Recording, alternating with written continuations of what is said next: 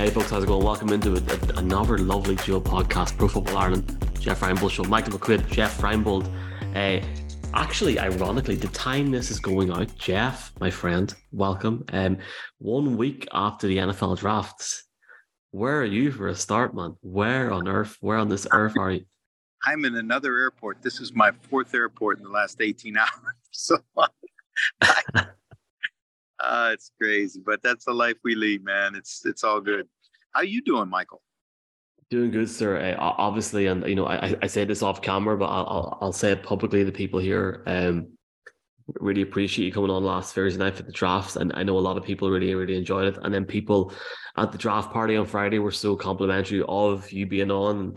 But uh, yeah, it was just it was it was great crack, and uh, hey, bro, let's do it again. 40, 42,000 views was the last I saw. And that was the night we did it. That is so amazing. You have done such a great job in Ireland getting people motivated and into the NFL. And it's a, like, I'm just telling you, that's the hottest property in Europe right now.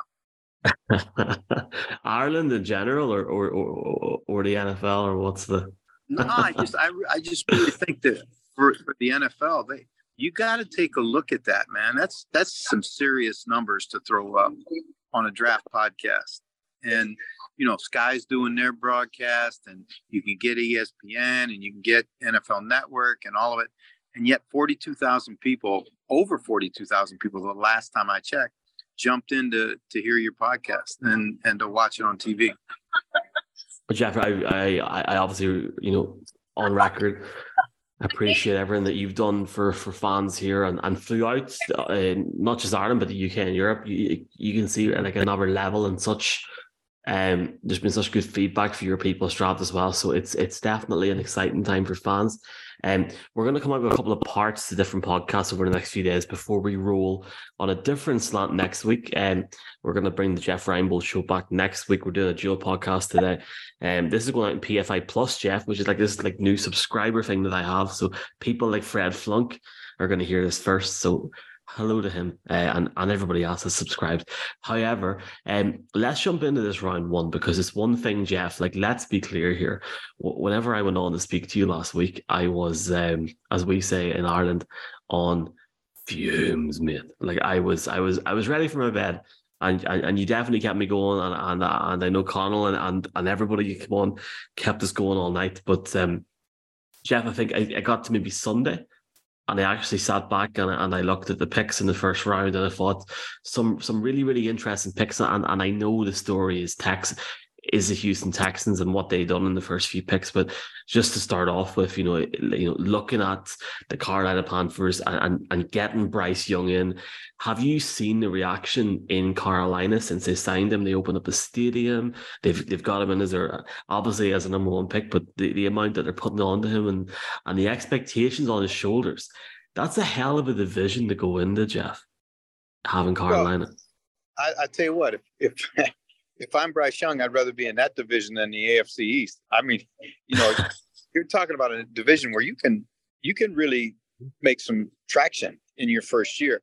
And I, you know, I think this is what fans got to understand. When you take a guy number one, right? That's a whole nother level of attention, a whole nother level of pressure, a whole nother level of expectation. And, you know, clubs don't want to te- temper the expectation. In the old days, man, they used to say, well, we'll draft him first and, you know, we'll let him sit for a year and learn how to be a pro and all that stuff.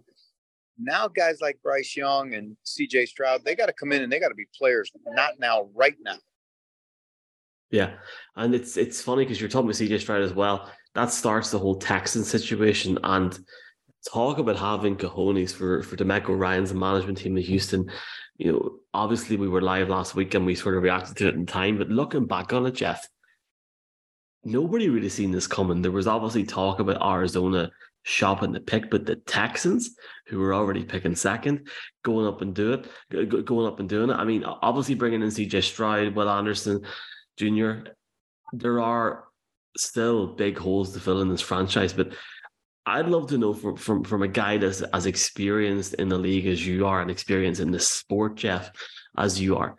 How much of a move could the Texans make this year, even with those two draft picks and just the momentum that they now have? Well, I think it's it's so unique because you're in a division, like I say, that you know, just wide open. I mean, it is wide ass open, and you know, how much better is Indianapolis going to be? Tennessee's going through a total rebuild. I mean, you're in a situation where you can make some hay. And, you know, I think, you know, this is what is interesting to me when I look at the Texas situation. You know, they've had two one and done head coaches, right?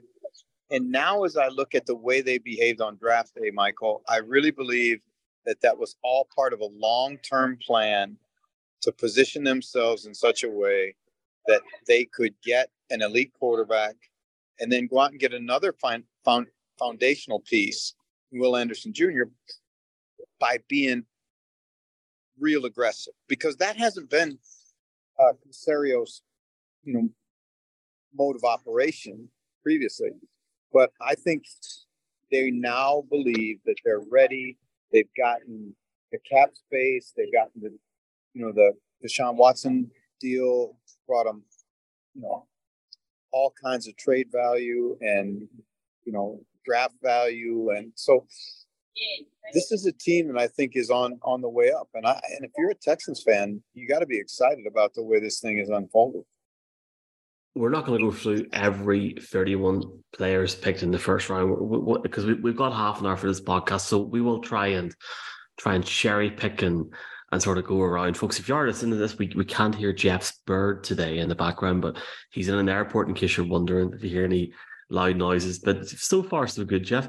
Um, the one that really intrigues me is, and maybe maybe you're going to tell me like to, to what to wise the bop or wise up, as I say, Jeff.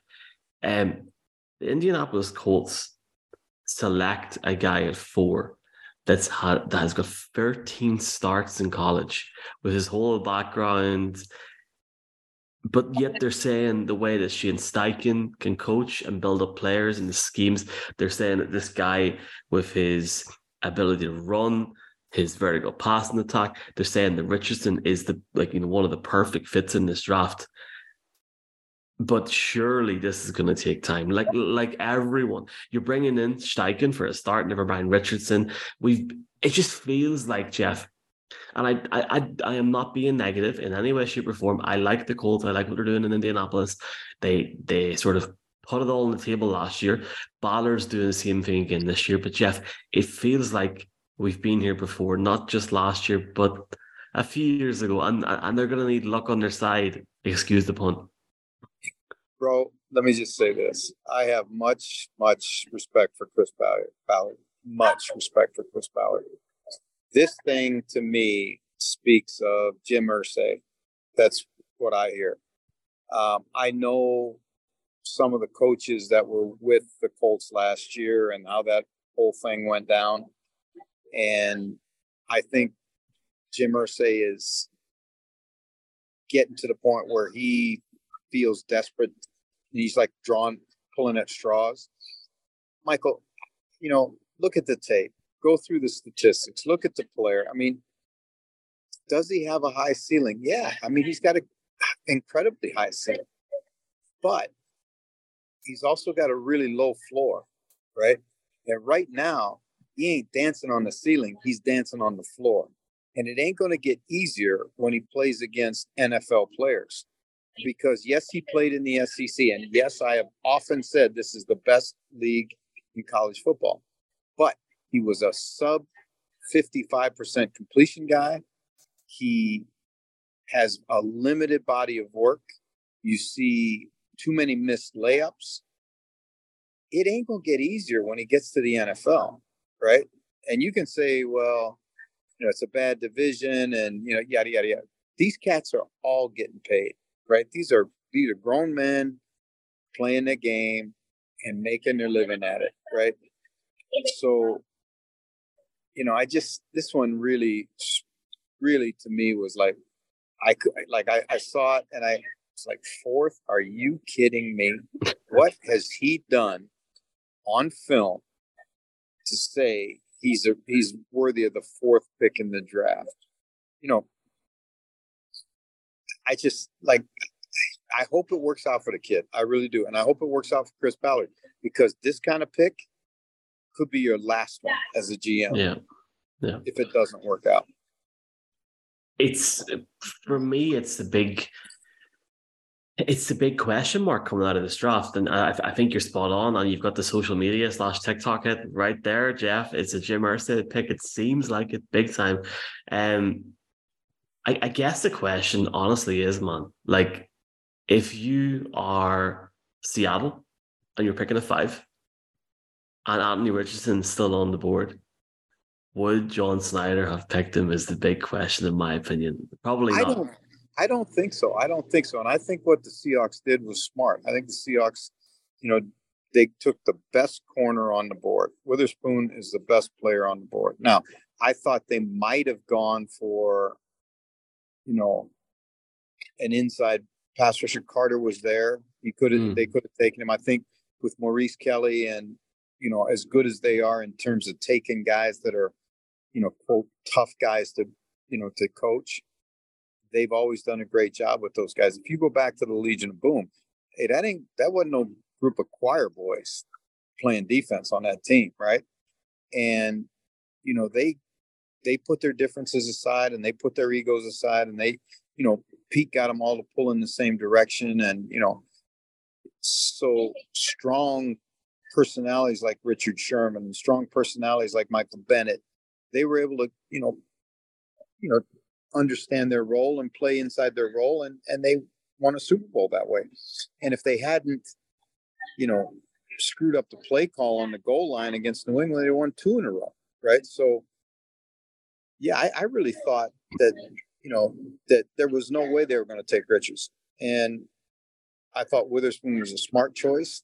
Pete loves his DBs. And, you know, it's going to be interesting to see how this whole thing shakes down. But like, there's so many good stories in this first round, Mike. You know, you look at the Eagles, man. I thought the Eagles did a great job. The Eagles, they just keep stockpiling pass rushers because they know in the National Football League, you got to be able to rush the passer and they've got a strong locker room. You know, they they've got a locker room that can take some of those tough guys. You know, those mm. guys that require a lot of energy. Those guys that you know had issues in college. All of that stuff. Because when you go into that locker room, you're walking into a team that was in the Super Bowl last year. This ain't a bunch of guys that just you know can't play the game. This is a legitimate elite franchise in the NFC. And so no matter who you are, when you walk in there, you got to you'll understand real flat, real fast when Fletcher Cox walks in the room who the lead, you know, who the alpha male is. I'm going to stick on the Seahawks for just one second because obviously, outside of all this crack, I'm a Broncos fan and, and they get picks. They, they get that pick at five, for example, right? Forget about the pick at five, great pick. They get a bona fide WR1 at 20 in Jackson Smith-Njigba. Like, yeah, I mean, like, think about. Did they win the first round, Jeff? Is the well, question? I think, that, I think that's one of the teams you got to say did, or, or you could. And again, we won't know for three years, but just based on everybody's board, and mine included, Njigba was the number one receiver, and you know, Spoon was the number one DB. How often do you get that ever, right? And the Seahawks were able to pull it off. The team that was shocking to me was my Lions. Like, I, I mean, I just when when they're sitting there and and Carter's within their grasp, and then they mm. trade down and then trade back up to get a running back that probably would have been on the board in the second round. It just didn't make sense to me. Now, then they take Campbell, the inside linebacker from Iowa, who I think is a really good player. But they got too many other need areas for that pick at that time, in my opinion. Because again, he's a guy that was going to be on the board in the second round.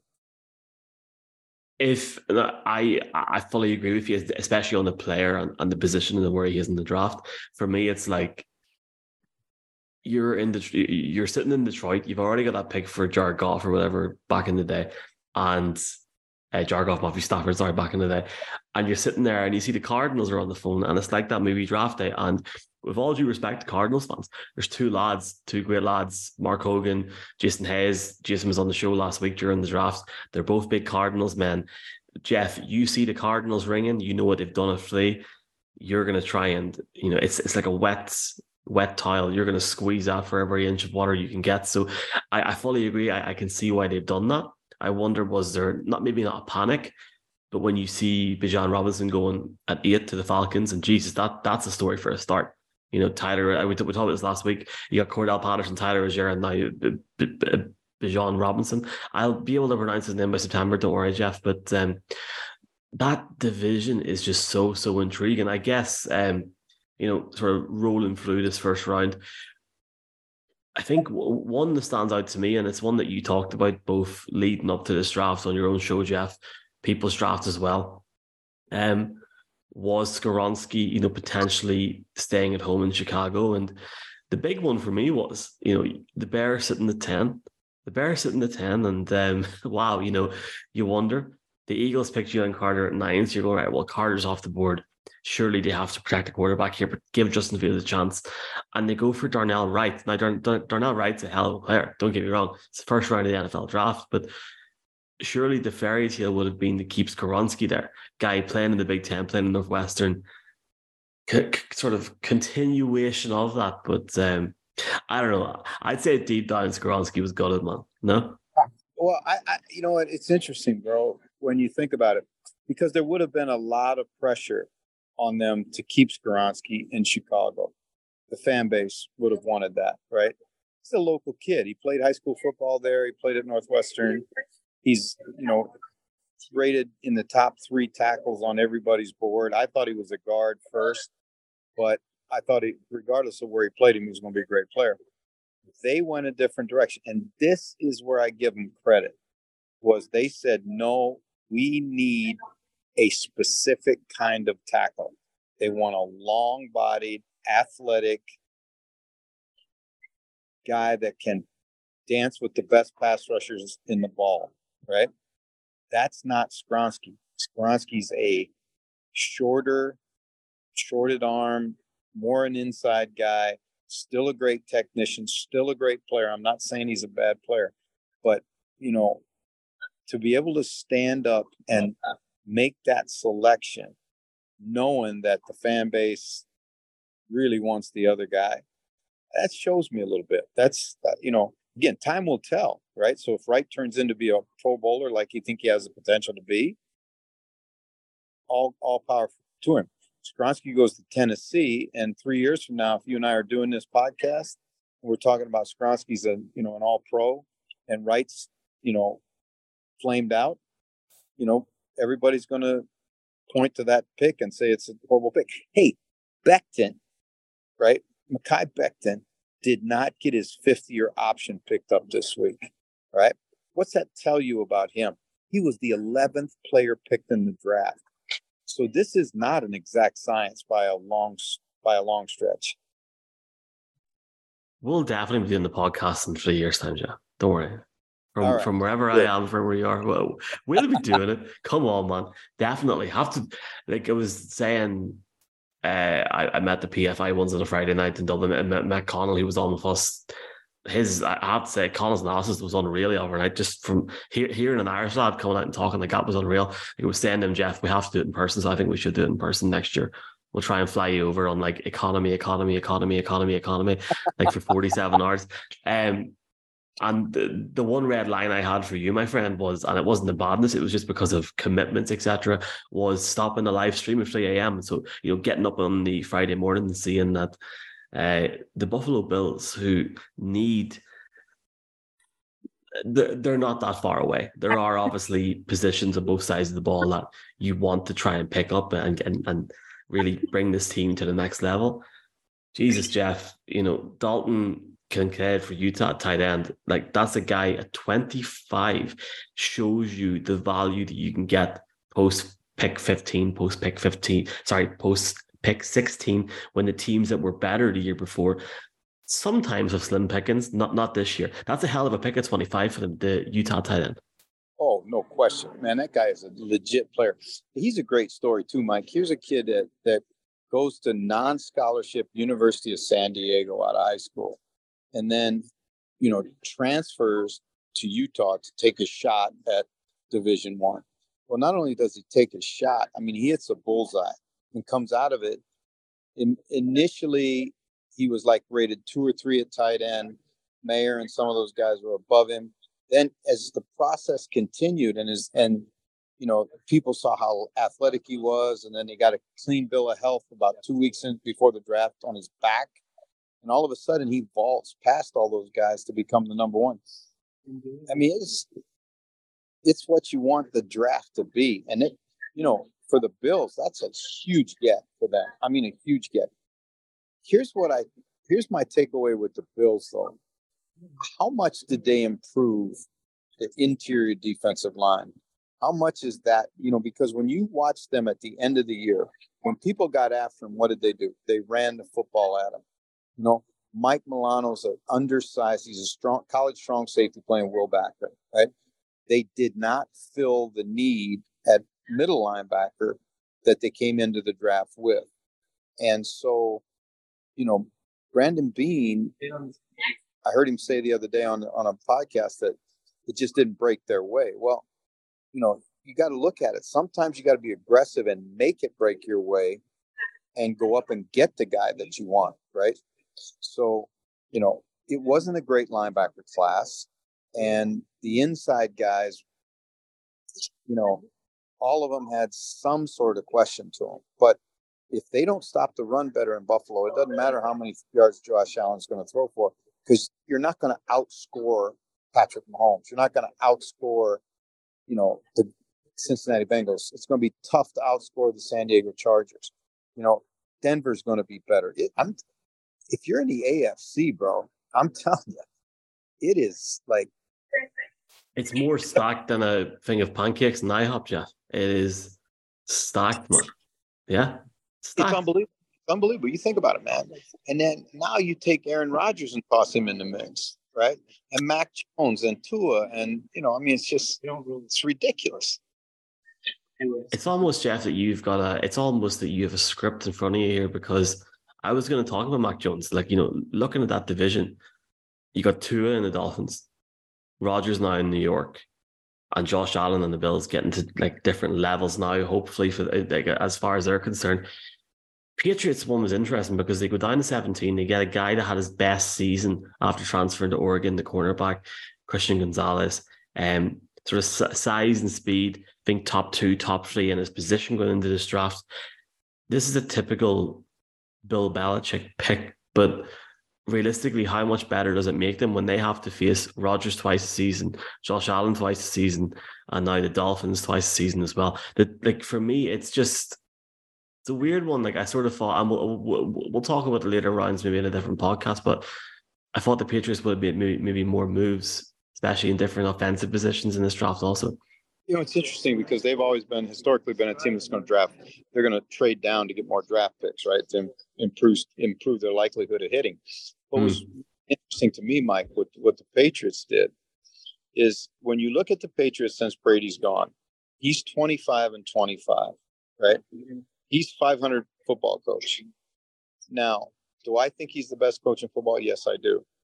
But the reality of it is there's something missing, right? And when you look at that football team, they went heavy on defensive players in the draft. I mean, heavy. Where are the weapons for Mac Jones? Where are the weapons, you know, that they're going to need because the days of 1990 and winning NFL football games 13-10 or you know 10-7 or you know even 14-10 those days are over you've got to score you've got to get four touchdowns a game to have a chance to win every week and can the patriots with what they have right now can they do that yeah. bill o'brien's going to have to weave some magic well, we'll see. Let's. Um, it's it's it's gonna be a hell of a year, man. I'm, it's it's almost like the the lull after the draft season, and it's it's almost like depressing because we want, we want to start now. Um, let's talk about one more player, and then we'll both judge the first round, and we'll we'll get out of here, man. Um, a lot of Packers fans listen to this show, and when I say this show, PFI and the Jeff Reinebold Show Dual podcast here, uh, fans in Ireland, the UK, Europe, a lot, a lot of Packers fans um, who are entering a new realm of reality now this year in, in a positive way. Jordan Love coming in. Um, I wish I was standing beside a Packers fan when they went with Lucas Van Ness at 13, only because of you think they would have gave Jordan Love that high end wide receiver like Jackson Smith-Njigba. Like we thought, or I, I, certainly thought, Jeff, that that would be the mantra for him. Now I know they picked up certain offensive players later on in the draft, and we will talk about that whenever we have our overall picture in the next few rounds. And um, but for me, it was it was a little bit surprising that they went with Van Ness. But you know, this guy is versatile. He's got power, and there's there's a reason why he went 13th, even if it is, in my opinion, I guess, um, maybe a little bit high. Am I being unfair to Go Pack Go fans there, Jeff? No, I think I, I, agree with you, Mike. I think it's a reach. I mean, here's a guy. He's a sophomore. He's really young. That's a positive, and that's a negative, right? It's a positive because he's going to, you know, you're going to have him in his prime longer. It's a negative in that he's he's you know he didn't start at Iowa, right? Iowa, and why Iowa plays great defense. The thing that I liked about him when you looked at him on film was his ability to rush from any place on the field. He could be a five, he could be a wide nine, he could be a three, he could be a zero, he could rush anywhere on the field. He gets to the quarterback. Now, but again, where are the issues with the Packers? In my mind, they're not on defense as much as they are on offense. Jordan Love needs as much help as he can get. And like you said, Njigba and the whole bunch of receivers that went one, two, three, four right in a row were there for the Packers to take. Yeah, and at the time of recording today, Randall Cobb's going to New York. Uh, it's like it's like the Brady bunch in New York at the minute. It's like they're turning into the Green Bay Packers. Let's end this on this, Jeff. Uh, winner loser from the first round. I'll say Will Levis as the loser. I felt sorry for him. Like that was hard to watch at one point. That lad should not have been there. Like, like if you know he was advised to have been there, and I, I actually watched a TikTok, Jeff. You know, down and hip with the kids at one point a, couple of days after, and he was like, um, if I have an inkling that I'll not be picked in the first round, I'll not be there. And I was like, oh damn. Well, that didn't work out. It worked out obviously in day two for him, but um, that was hard to watch, man. Like that was hard but to watch. It, reminds us. It reminded me so much of watching Aaron Rodgers slide down the, like that. But you know that's that's the risk you run, and and you know if you think that everybody's going to tell you the truth when they're like they're all telling you the same thing. Oh, we love you. We're going to take you. You're our guy. You know, all that nonsense. So that's just a lesson in how cruel this business can be. And if you don't think the NFL didn't like that, they loved that. They loved it for the ratings. They loved it for the drama. They loved it for the television that it was. And so does, you know, everybody loves to see a car wreck, Mike. it's just, just the way it is. So but I'm happy for the kid that he was able to get to a place where I think, he, you know, Tennessee makes complete sense to me, right? He doesn't have to play right away. He can develop. How many first round quarterbacks did we have? Oh, now, you put me on the spot now. I, I want to say four. Have I got that correct? Hold on. One, two, three. It's been a week, Jeff. I think it's only three. I think, yeah, it's only not four. No, no, no, actually. Will Levis went 33rd. Now you put me on the spot there, mate, in the podcast. I'm gonna, I'm gonna, I'm gonna, I'm gonna puff up and beat my chest. How many did I tell you would go in the first round? Five. I'm joking. I said three. Right? Yes, sir. That, that one of them doesn't deserve to be in the first round. Right? The, the the reality of it was it was Bryce Young as C.J. Stroud, and you know Richardson was a was a project guy that you know big piece of clay that maybe you can mold him into being a player, maybe you can, right? Levis had, you know, he's a one trick pony, big arm, but sometimes you know didn't know how to use it. The guy that I think there, I think Levis went to a good spot for him, and I think Hendon Hooker went to a great spot for him. Going to the Lions where he doesn't have to play right away, heal up that ACL, become the quarterback of the future in Detroit. To me, Hooker saved the Lions draft. It re- he really did. I mean, he he was that made so much sense to me. Right, let's re-inject that there, my friend. I'm going to get that Jim Irsay viral moment out in social media. Uh, I want to thank everyone for listening to Dual Podcast here. Jeff, we'll have like a, a, round table look at the whole draft in, in the next podcast. Is there any message that you want to convey to people listening to this, or are you just chilling?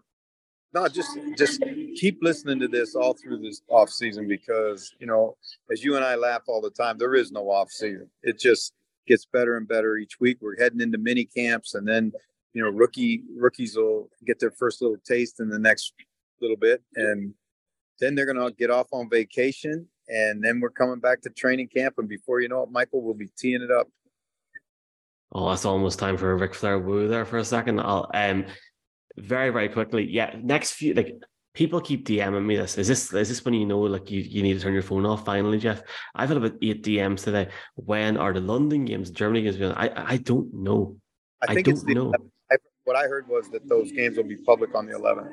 But you know, the schedule somebody... is definitely on the 11th. I, I, I know for a fact, and I, I don't want to get in trouble by saying that, but I know it's definitely the 11th. The schedule. I mean, Jeff, me and you have seen the Germany games without giving any teams away. Not bad. Quite impressed. Oh, I think they're fantastic. Here's what we need: you, me, Sebastian Vollmer, a couple of bratwurst, and some beer, and let's go. I will say for all the Irish people listening, there is a flight, a Lufthansa flight at 9:45 p.m. from Frankfurt to Dublin on that Sunday. This is Jeff. Forget Munich. This is heaven. We can get there and back like within a day. It's easy. Um, looking forward to that. That's going to be good fun. Uh, I just to state this podcast has no affiliation with the NFL. We have no idea what the schedule is, and it will all become clear very, very soon. And when it does, I'm sure we'll we'll hop on and we'll we'll talk about it. Jeff uh, at on Jeff underscore Reinebold, search Jeff Reinebold show. Uh, big thanks to anyone in Pro Football Ireland that subscribes to the subscription base. Uh, we're on tour all year from September. Um, my wife hates me. Folks, have a lovely day. Jeff Mahalo, my friend. See, see travels also. All right, take care, brother. Thank you.